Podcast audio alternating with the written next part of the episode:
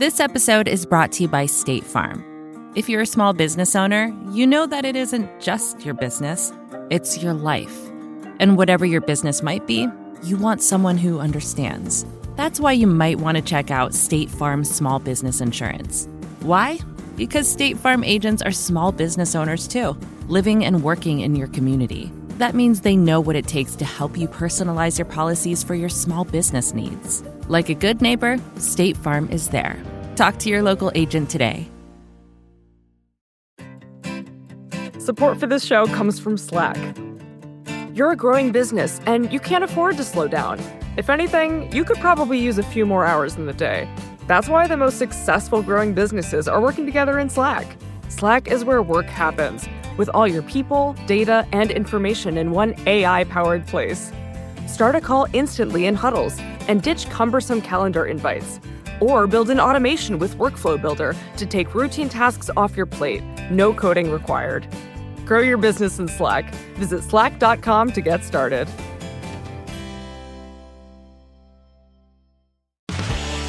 This is Recode Media with Peter Kafka. That is me coming to you from one of the very small rooms at Vox Media headquarters in New York City. In a few minutes, you're going to hear me talk to John Thornton, venture capitalist, founder of the Texas Tribune. He's now running the American Journalism Project. That's a very good interview. Before we get there, just wanted to talk about a few things we've talked about recently on this podcast, and sometimes not on this podcast. Um, item one Bill Simmons, The Ringer, and Spotify, as all of you know, Spotify is buying The Ringer. Zach Mack and I talked about that on a special semi emergency podcast last week. At the time, I was speculating that uh, Spotify might pay around $200 million for The Ringer, and I was almost right. Uh, Lucas Shaw at Bloomberg reports that Spotify is going to pay as much as $250 million for The Ringer. That's 200 million bucks up front. 50 million bucks over several years, contingent on certain goals and Bill Simmons staying there. So, one, that's sort of an astonishing number um, and a credit to Bill Simmons and the team that built that business and specifically that podcast business. Number two, we don't know how any of this is going to play out for Spotify. It's going to take several years to figure out whether this was a good investment, bad investment, somewhere in between. So we'll be watching this for some time. If you're really into this stuff, there's going to be an SEC filing that's going to spell out uh, exactly how Spotify is structuring this deal. That should be coming sometime soonish. Item two Parasite and the Oscars. As you guys probably also know, Parasite won the Oscar for Best Film, several other awards last uh, last week, um, and we talked about Parasite and the Oscars on another podcast with my colleagues Allegra Frank and Alissa Wilkinson. That show is a little bit of an Oscars preview, but it's really about Hollywood and the way Hollywood works today, how that is changing, specifically how Netflix is changing Hollywood and what Hollywood thinks about all of that. Uh, we, we, sort of intentionally recorded this that show as something that would work after the Oscars as well. So if you didn't catch that episode, go back and listen. It should still hold up pretty well. Uh, Allegra and Alissa are wicked smart. Uh, you will enjoy listening to them. And last, something we haven't talked much about on this show, we will talk more about in the future, is Quibi. Um, you probably again know about Quibi because you listen to this show. If you don't know about Quibi, maybe you saw their TV ad during the Super Bowl. This is Jeffrey Katzenberg and Meg Whitman's project. They're going to bring you premium short form video, which they call a Quibi, no longer than 10 minutes, uh, that thing is going to launch uh, for your phone only. It's going to launch in April. It's five bucks a month with ads, eight bucks a month without. There is enormous, widespread, and justified skepticism about this project. Um, I would like it to succeed just because it's more interesting. If the thing everyone thinks will fail ends up succeeding, um, I don't know what the audience for this stuff is. I think the pitch for Quibi is that people don't know what to do with themselves, and if they only had premium content to watch on their phone, they'd be much happier. I think people are quite occupied right now, and there's all kinds of things to consume on your phone. The great thing about this is we're going to find out, and we're going to talk more about Quibi over the next couple months. So more on that TBD. Okay, so here's my interview with John Thornton. Um, one note about that: we recorded this, as you'll hear, in late December of uh, 2019 like a fine wine, this has aged quite nicely. I think all of it still holds up. John Thornton is still running American Journalism Project. He references trying to find a new CEO towards the end. I think that's still that search is still happening. Um, again, he's a smart guy. This is an interesting problem that he's trying to solve, a very important problem he's trying to solve.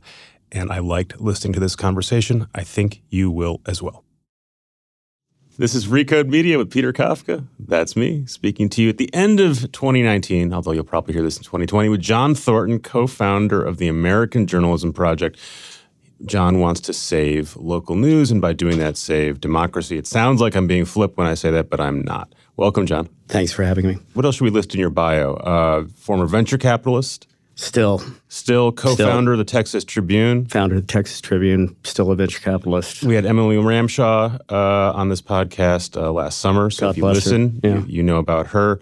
And I want She's to. got a new project, you know. I know, and she, she told me about it after we finished taping, and said Yeah. I'm going to be doing this thing. I thought she was going to do that along with the Texas Tribune. I didn't realize it was her own a standalone thing. Well, it's a terrifically exciting Yeah, project, she- I think. she's great. Let's talk. I want to talk to you about your project, and if I can summarize it adequately, you are raising money, which you then want to distribute to small local news startups. Um, you think that all the efforts to to save failing uh, local news sites, local news publications, aren't working, are misguided. You have a new plan.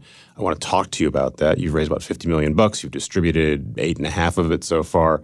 Um, but before we get there, I want to I want to understand how you got to this point. You have a day job as a venture capitalist. You've got a background, I think, mostly in enterprise Yeah. IT. no, that's right. Enterprise software. What got you into the saving local journalism business? Oh, uh, so go back more than a decade, 2000, late 2007, early 2008. I was serving as the managing partner of our venture firm, and we sort of woke up one morning and realized that we were underweight media relative to sort of our peer um, venture firms, and so Traditionally, VCs didn't touch media at all, Not- and they got not- a not a little more interested in it. Not not not a lot. I mean, we we uh, Austin Ventures uh, was stage agnostic and really fairly industry ag- agnostic, and so so our peer firm was probably ten or fifteen percent media, and we had essentially none, and so.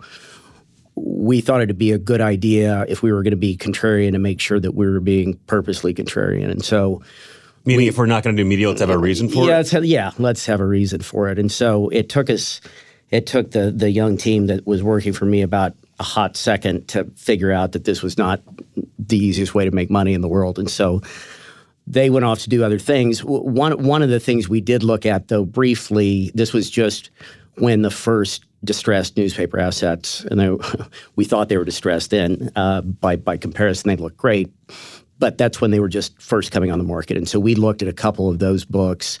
And this is also the time, just for context, Yeah. right? Where like the New York Times all of a sudden is in real trouble, has to take a high interest loan from uh, Carlos Slim, Carlos right. Slim, and, and sensible people are saying, is it possible the New York Times is going to go out of business? Well, there, yeah, for a moment there, there was a a sort of spate of editorializing about what should happen in the eventuality that not so much the New York Times, but the local papers Yep. just went kaboom. What happened was that didn't happen. And so, we, but, but we looked at, at, at these newspaper properties, and I was just struck with the fact that it didn't look like the market was going to support the kind of coverage that we all had been accustomed to, the sort of hard news at the local level that and and this is a very shorthand version, but the stuff that that affects your decision when you pull the lever at the ballot box. And so I, I was struck by this notion of a market failure because I'm a very uh, I'm a big fan of markets.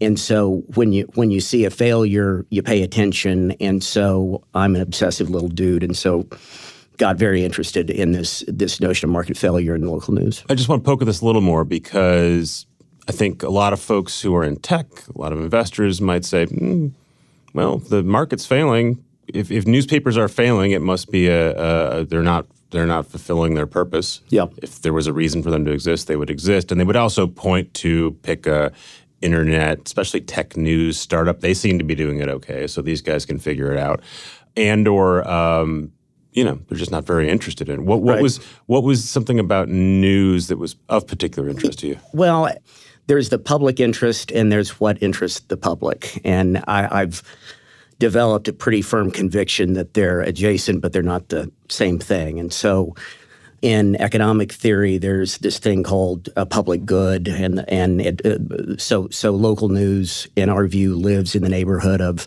public goods and positive externalities, which is a bunch of economic uh, big words for there's no real incentive to produce the kind of news we're talking about. And the fact that it's not widely consumed doesn't mean that it doesn't need to exist. What's another example of a public good? This is a good idea just to tease out for yeah, a second. Uh, clean water, national defense, parks.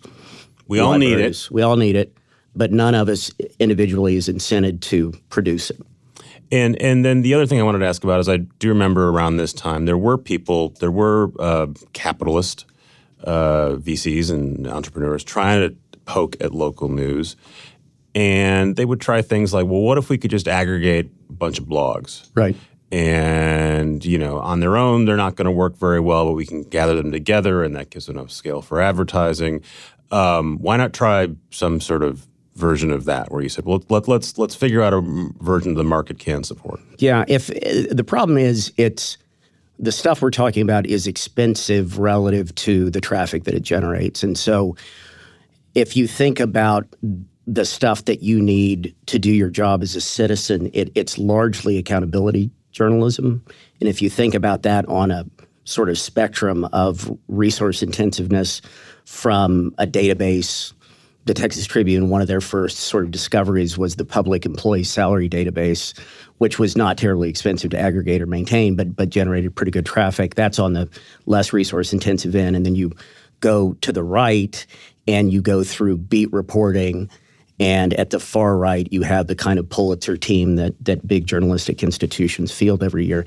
The economics of accountability journalism, particularly, have never been good. Right. And if you want to aggregate local blogs, you might be able to get a bunch of restaurant reviews. That's right, and business openings. It doesn't mean that's not a real thing. No, no, no, no, it's not. And and and so we talk about, and this is pretty received economic wisdom, I think. We we talk about three kinds of information needs: what you have as a consumer, what you have as a uh, a worker, what you have as an audience member in terms of entertainment.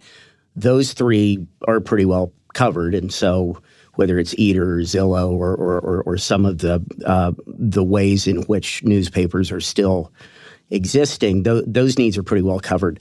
The fourth need, the need as a voter, is less and less well covered, at least is our um, assertion. I agree with your assertion. it's, it's very scary.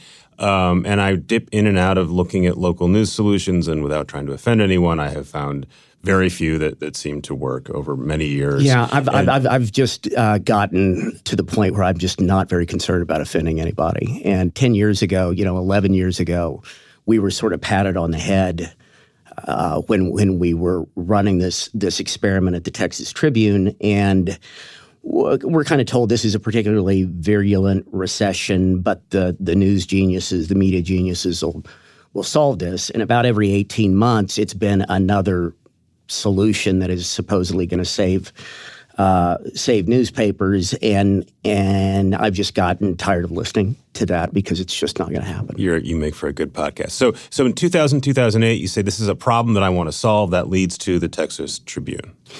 I, I don't think sure, we I'm, thought we were going to solve anything, but but we we thought that there was.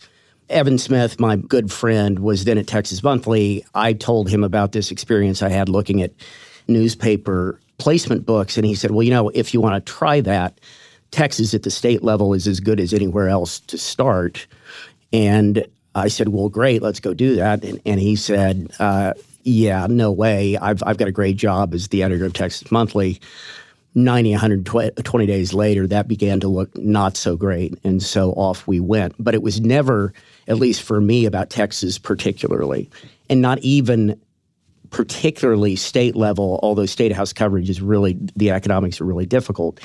It was about this notion that the market just didn't look like it was working in what we call civic news. And I just didn't see anything on the horizon that was going to make things uh, uh, anything but worse. And uh, unfortunately, that we were pretty right on that. And, you know, by the way, I've seen people say, well, why couldn't you just put a camera in, in front of the, you know, local whatever board and, and tape that and then stream that? And you can. Yes, and. And yeah, that's part of it. And but if you want to know why just putting a camera in front of something doesn't work, look at the Trump administration. Well, right? like it, what happens on camera is only part of what happens. Well, and and uh, whether it's a camera or algorithms, all of those things. The good news, we hope, is that all of those things are going to drive the cost of what we call minimum viable journalism down, but it, it'll never get to zero and it'll never be without substantial human intervention. And so, what we're really focused on, uh, particularly with AJP, is is providing the humans, and particularly the humans on the business side of, of local news right. organizations. And and and you're gonna you are both raising capital. You're going to contribute capital. You have ideas for how the, the papers themselves can raise more. I want to talk about all of that in a minute. First, we're going to hear from one of our sponsors, which keeps us in business. This episode is brought to you by State Farm.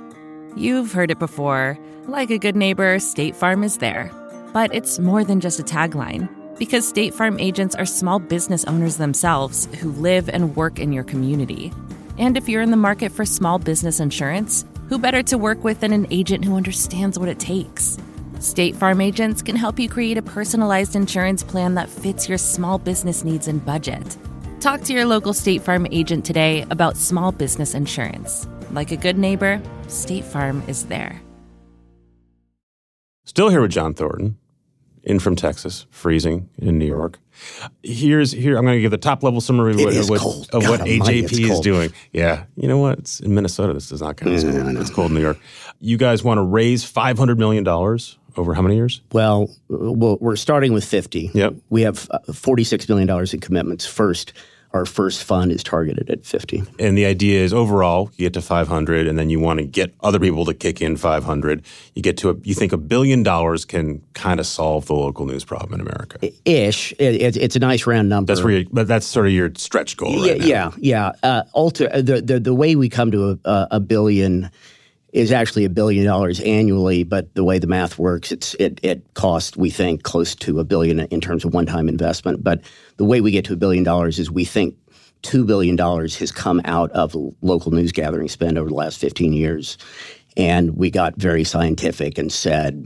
Let's try to get half of that back, uh, and so that's the billion. Let's get half of that back. Roughly, put twenty-five thousand journalists to work average $80,000 a year all in and so what you're doing now is you're distributing some of the money you've raised to small papers, some startups, um, and these are you have, you have an acronym that I think you guys must have coined, or maybe you didn't coin. CNO, yep. which means what? Civic News Organization, and they are none of them. I'm, I'm thinking about the, the the first grantees. I don't think any of them have any print products, so it's exclusively digital, exclusively mission focused on on uh, coverage below the national level and uh, exclusively nonprofit. Um, so why? There's a couple things. Um, why do they have to be nonprofits? Why why couldn't this be a for-profit business? Well, it's kind of gotten us to where we are, and this is this is a long. Uh, the, the, the long version of this is really long. The short version is back to the idea of market failure. If when I I mentioned the four information needs at the top, what has happened in the history of newspapers is that once the first three, as a consumer, as an audience member, as a worker, once those are sort of met, then what's left over is divided between profit and meeting the fourth information need. And so, what we think we've got plenty of data on at this point is that given the laws of physics or gravity or whatever metaphor you want to use in, in media economics, what profit there is or what loss mitigation you can do is just at this point always going to win over serving the fourth information need. So a, a for-profit business is just structurally unable to make is a you just think it just cannot work and there's evidence you now are seeing a decade plus of evidence that it's not going to work so you're saying we've tried that let's move on yeah yeah very much so uh, and and i'm not a new testament scholar but serving god and mammon you know, if you if you Google that, there are uh, about a million uh, uh, quotes about why that's not a good. Yeah, there's been some work in that area. And and you also list. I was looking through one of your papers where you're explaining other solutions people have tried why they don't work. Um, just every other person that comes through this room and tells me what what they're doing is preaching the the gospel of subscriptions. That makes a lot of sense for some things, and mm-hmm. you say it's not gonna it's not gonna work for local papers. So, if you look at the earnings reports of the public newspaper companies that are reasonably transparent on this, and none of them is terribly transparent because the story is just not very good. They talk about how their uh, digital subscriptions are growing in the 30 and 40 percent range, but it's on just a tiny base. And so, if if you force your your way through the math, which is more doable with some of them than others, you come to a very consistent conclusion, which is that for every buck they're losing on a year over year basis in advertising revenue, they're recovering less than a dime. And so um, McClatchy, I think, reported last quarter that the, the company has, has shrunk for 26 consecutive quarters. There's just that there there is just no hope that civic news is going to win in an environment where the idea is you pay as you go and you pay for what you read rather than paying for what society solving for what society needs as a whole. And there aren't enough people in any given community who are going to pay enough money to make a viable newspaper. If you add up all the digital subscriptions in local news, and so not Wall Street Journal, yep. not Washington Post, not New York Times, the nonprofit news industry is actually almost as big as that. And so that just gives you a sense for how minuscule a contribution that actually makes. And then the last thing you say isn't a, it won't work is basically hope a billionaire buys us, hope hope Laurene Jobs Powell or or invest in us as a philanthropy, or maybe Warren Buffett buys us as a for-profit business. But but hope a rich guy or girl buys us is not a good plan. We're incredibly pro-billionaire, uh, very very very pro-billionaire. We think, for the most part, though, uh, with the exception of the Washington Post, which Marty Baron was nice enough to give me an hour recently, and he told me how the first thing that that Jeff Bezos did was say, "This is going to be a national paper." That that's the way the economics work, and so there's really nobody who, recently at least, has tried this on a for-profit basis who hasn't either thrown up their hands or, in the case of, of Paul Huntsman in Salt Lake City, converted it to a nonprofit. And so I, it's not out of the question. But I know that when my local paper um, came on the market 18 months ago or so. Uh, and and I had wealthy, really civically big-hearted friends who who said, "Well, what do you think?" And and my response was, "Well, what are they going to pay you to take it?" Because do you really want to buy something that my 13 and 15 year old stepkids have never really heard of and, and won't have any reason to? What happened instead was it, it traded for four and a half or five times cash flow to Gatehouse, who immediately offered buyouts to not just the whole newsroom, but the entire company, while putting on on the back page at the same time this sort of uh, uh, heartstring plucking plea to support journalism by subscribing to the Austin American Statesman, which I just find to be complete and utter bullshit. And this is this part of the problem, right? With the the you've, you've got a stat in there. You you estimate fifty five percent of the local papers are now owned by PE firms.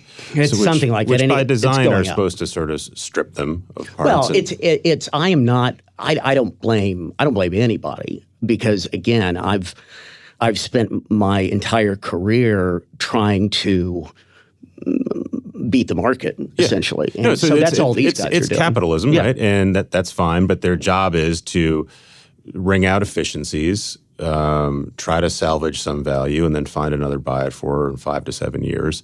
But to ask people to subscribe to those papers as they're compressing them um, seems both like bullshit and it's also pretty cynical. And, and also, I, I and also really a hard sell. Yeah, it, well, yeah, and it's an increasingly hard sell, and and and what's happening in uh, a lo- most I would venture to say newspaper properties is they've now been at this long enough that they can see what churn really is, and so net subscriber growth is flattening out, and and it's becoming apparent to everybody that this is tough. Uh, By the way, the the L.A. Times, right, mm-hmm. used to be a national paper, or, or, was on the edge of being a national paper, but certainly one of America's best papers. For sure, has had all kinds of problems. Now has one of these benevolent billionaire owners. Yeah. We hope he is. Yeah. Um, gave them a lot of resources. Said go sell digital subscriptions, and they have sold very, very few. Yeah, it, it it's hard. It's just hard, uh, and at the same time digital advertising is shrinking for a lot of papers almost as quickly as print. Nobody really saw that coming. Facebook and Google have two thirds to three quarters share of all net new digital ads at Yep. the local level. And so it's, it's just a really tough proposition. I want, yeah, I want to come back to Facebook and Google in a little bit. So let's talk about what your plan is. So you have you have sort of a three prong plan for these community newspaper organizations that you sort of want. You basically are sort of requiring them to sort of embrace this this economic model, right? What are the prongs? Yeah. What are the prongs? First of all, I just want to make sure, like, yes, what are the prongs, Which, John? which, I which- wanna- which version of the pitch do you have? I want to what make are the prongs? I want to make sure that, uh, that but the, the, the requirement as you're giving out money, you've got a bunch of requirements. One is that uh, all their news has to be free. Yep. You've got to serve the community. Maybe which, you can have is, a paid product, a big, but a big deal and a, and a controversy. but so you can't have a paywall. You've got to all this thing. All this stuff has to be there. But what is the economic model that you say is is going to work? So the heuristic, and it's easiest to answer that question if you think of starting from from scratch in a market. Although so far our investments have been exclusively in existing organizations, and this this will vary from case to case. But the heuristic that we're trying to get people to get their head around is you, you figure out what the sort of quantum of information that every citizen should have access to free of charge, regardless of their willingness or ability to pay. Figure out what that costs, which is not an, an insignificant exercise and subject to lo- lots of controversy, but but just sort of bracket that for a second. Multiply that times two, so two years of kind of runway operating expenses. That that's what the community needs to put up front, and then count on philanthropy, and and that's philanthropic capital. Then count on philanthropy covering at least fifty percent of the bills forever, and that's your planning assumption. I'm, I'm I'm not quite with you here. So when you say the community needs to put up, you go out to Philanthropy. right. But the, the two there's two versions of philanthropy, right? Mm-hmm. There's you're saying we you need to get this two x number. You need to go get that on your own. Oh, saying to the organizations. Yeah. In the case of AJP, we're saying we'll go help you and we'll put up part of it. We're going to help you get some of that that that starter right. cash. You're going to go have to get some of it on your own. We'll match you at some level and, Mm-hmm. and we'll we'll go shoulder to shoulder with you in convincing your community why this is a good idea. But part of what they've got to understand is that like performing arts or like uh, parks or libraries, the community is going to have to foot half the bill. And then we're going to try to help these things build the commercial, the membership, the corporate sponsorship capabilities to cover the other half, but it's just going to be half. And so I'll try answering the prong question that I asked. So I, I think the model, right, is we think that straight up philanthropy is going to cover a third of the costs. We think corporate sponsorship, another word, another version of saying advertising, right, in some Yep. form or another, will kick in a third. Um, and then the rest of the third comes from Readers, readers. So you will you will kick in on your own. We won't require you to, but in the same way Me- that me- membership, your essentially, yeah. local uh, NPR affiliate asks you for money, we're going to do the same thing. That's right. With the the slight amendment to that is that as a planning assumption, we're saying it's not a third, a third, a third. It's more like half, a quarter, a quarter. Got it. Um, someone's got a great idea for a local community news organization. They say we, we've got smart tech people, et cetera, working on it. They come to you and say, "Look, we can't. We our our community doesn't realize how important we're going to be to them. We can't get that initial uh, round of capital we need." Is, Yeah. there, is there a bridge there, or you go, "No, that's literally the requirement. You have to prove it to them."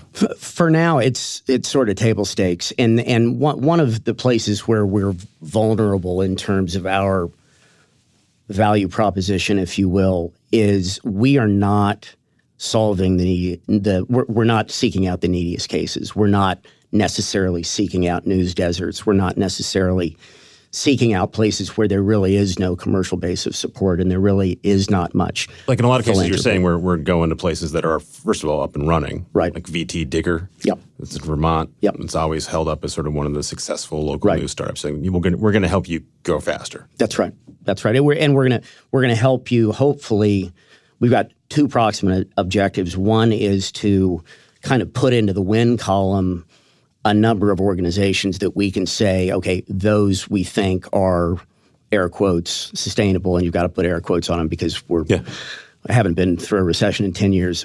That's one. And then two is we want to make investments that as efficiently as possible grows the news organization's ability to spend money in the newsroom. In our model, that somewhat counterintuitively, especially given the name, does not mean hiring journalists. It means hiring commercial sponsorship and membership and fundraising. People, people. who can go out and shake the tree. You got it. Uh, you got an interesting line in uh, in one of your planning docs that you guys were distributing. It said, "Growing too slowly is expensive." So I get that for traditional VC investment, and that's sort of the standard standard point of view. And there's some counters to that. Why should, if you're running a local news organization, should you be thinking that way? Yeah, well, d- don't get me wrong. I I is one, and shit tons of venture capital have gotten wasted by growing too fast. But but which is fine if you're taking those bets because right. you expect two thirds of them are going to fail or whatever uh, the yeah, is. Yeah. Yeah, uh, you're giving me flashbacks, but but but the the almost any of us has experienced this either in our professional lives or uh, in, in in the nonprofit world, where if you literally have to make a nickel to invest a nickel, what happens is people get discouraged. Your best people go to places where that's not the case and so an A person gets replaced by a B, B minus person who doesn't have the institutional memory, and it's just sort of a slog. What we've observed is that it sounds pretty simple, but the news organizations that have done best have had some level of upfront investment so they can grow at a reasonable clip. They can invest resources in tech, in revenue generating stuff that they don't have to live kind of from from day to day. And so velocity is important, not not in the sense that like you say you're not telling people to crank out X number of blog posts per day or whatever the metric is.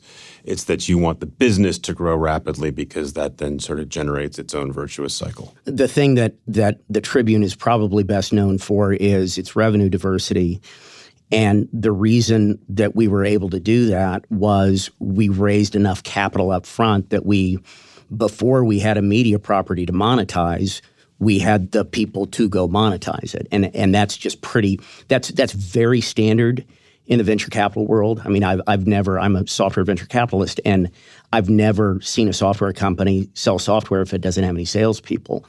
And so what we're suggesting is just like in in that sector, we've got to give these organizations the the sort of slack capital, the equity capital to invest in revenue generating infrastructure up front. Um, I did want to ask about this. You made a nice segue for me.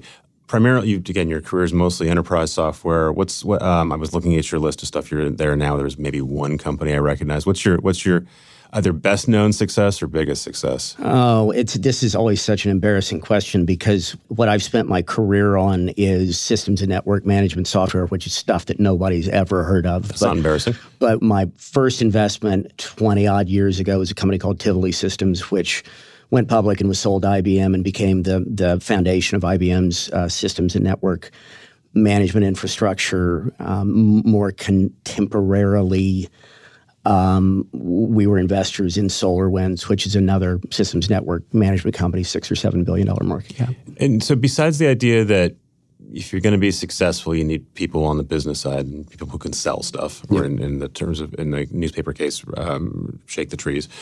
What else? What else have you learned in your investing and enterprise software career that's applicable to what you're doing now? It sounds corny and cliche, but leadership leadership, leadership, quality of people, culture, uh, a culture of delivering and doing what you say you're going to do. One, one of the things that we learned over the years as a venture firm was, and it, it sounds like a tautology, but it's really not. One of my mentors in the business used to say that companies that hit their numbers tend to hit their numbers. In other words, they know how to set expectations, they know how to plan, and they, they deliver against plan. And in the nonprofit world, there there's a tendency to sort of relax that a little Give bit. you a pass. Yeah, and it tends to be a little self fulfilling, right? You you get a pass because you don't have the resources to to plan and predict and and to uh, have excess capacity, and then you don't have the resources, and then you don't hit the plan, and you don't hit the plan, and you don't have the resources. Google and Facebook are, are hovering in the, the right off stage in this conversation. Is that what they're doing? Well, that's you've mentioned them once, um, and you can either be cynical and say they are announcing that they want to help local journalism because it's going to make people like me stop complaining about them. You can say they this is it's altruism; they really do want to do this. Um, they both have made announcements where they're both pledging three hundred million dollars. It's vague how they're doing it. You say this is a problem that's maybe a billion dollars a year between the two of them, it's not quite pocket change, but it's pretty darn close to pocket change for Facebook and Google to kick in a billion dollars a year. Why not just make them hand that over? I mean, you can't literally force them to do right. it, but why not just make it look, this is a problem that you have helped create and you can easily solve it. Why not, why not make that case to them? Well, we, we make that case to them all the time in, in various ways. I'm always careful about using the word should in very close proximity to anybody else's money because they're running a business and they've got shareholders and and just like the newspaper companies they've they've got to do what's best for their their shareholders but they I, burn that money many many many times a year on things that are they, they could easily part with that money and yeah. it wouldn't affect their business in any way. Facebook paid a $5 billion fine this summer. Yeah. It's a blip. Yeah. Yeah, at the, at the margin, I'm sure you could say that. I, am sure they hear that from a lot of different directions. Right, they could solve right? all the world's problems. Yeah, dig, dig into your couch and, yep. and and and bail out my industry. But this is directly related to what they do. It's they're they're both in the advertising business. It directly has impact on the business you're trying to save. It's not clean air or immigrants' rights, all of which are very important. I'll stop making up theoretical things they could solve. But this is this is a, a, problem they have helped create. Right, and and so their approach, for the most part, which is understandable if you're a tech company, is to try to apply their tech to making the business better, which works to a degree, but is not ultimately going to work in the way we need it to, which is again that fourth information need. And both of them have been generous to some degree in in nonprofit news. Uh, Facebook, particularly, just made a big investment in the Texas Tribune, where they're going to do something they're calling RevLab, which is going to try to take best practices across both nonprofit and, and for profit enterprises. But for the most part, it's nonprofit for both of them is sort of rounding error on the rounding error because they're a lot more comfortable saying we're going to make these businesses better than they are saying there's no effing business here. And so it's primarily a philanthropic pursuit. And we're just going to lean into that. That's not something that they have done to date, and maybe they will, but but we haven't seen. I mean, whenever I propose to someone at one of those organizations that they should just write bigger checks, they look at me like I have multiple horns, and they also say something along the lines of, "We want to make sure that we are creating sustainable business." And, and that's models. what I just call total bullshit. But that's also what you're saying. We want a yeah, sustainable yeah, business yeah, well, model. Well, right? But and and here's the here here's the here's the thing that tends to get trivialized, but it's kind of the whole ball game, which is sustainable and commercially viable are not the same thing. Otherwise, there are all kinds of institutions in our society that wouldn't exist parks, libraries, hospitals. You, you, you get the joke.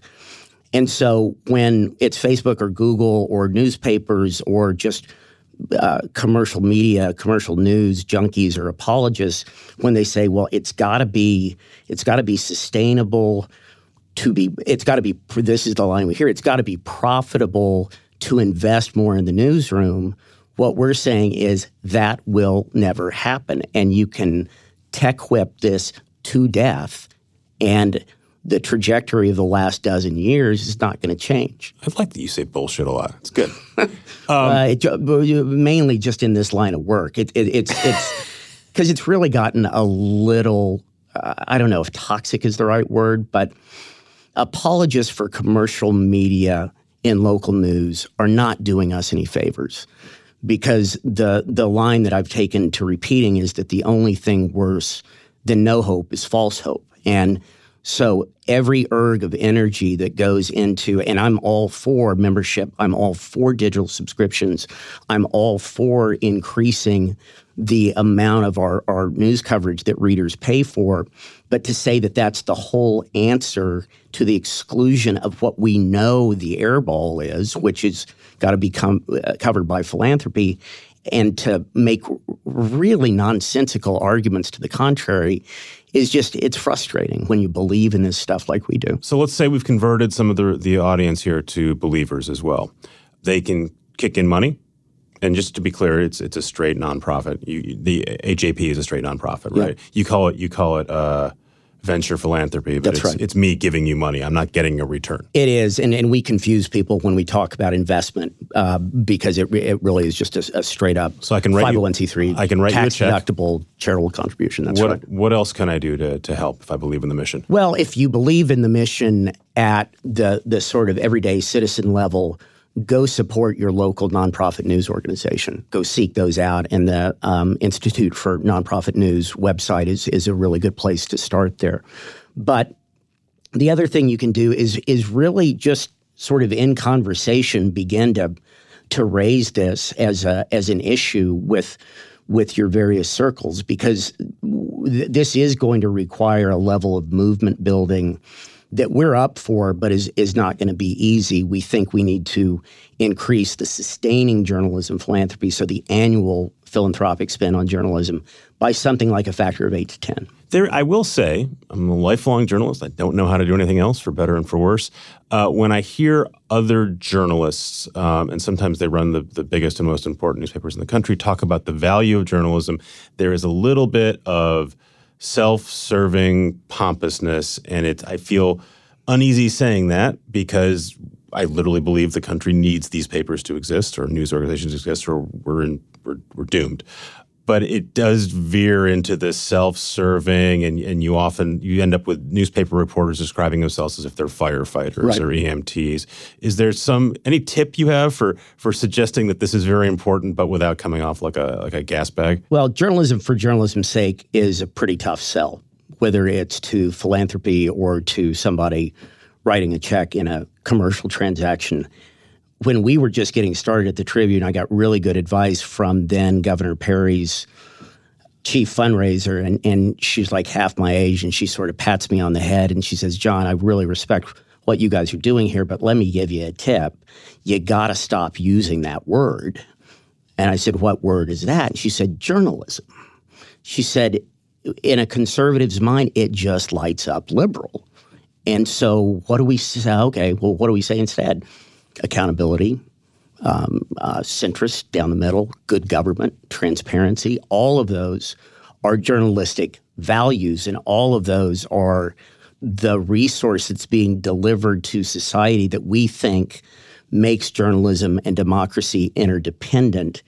But yeah, selling journalism for the sake of journalism and and all of us in this community coming off like we're we're some sort of saviors is is is a bit of a danger. I, I think there's actually less of that than there was a dozen years ago. I think I think both journalists and the public are a lot more woke to kind of what's going on here and and and what the function of journalism both is and isn't.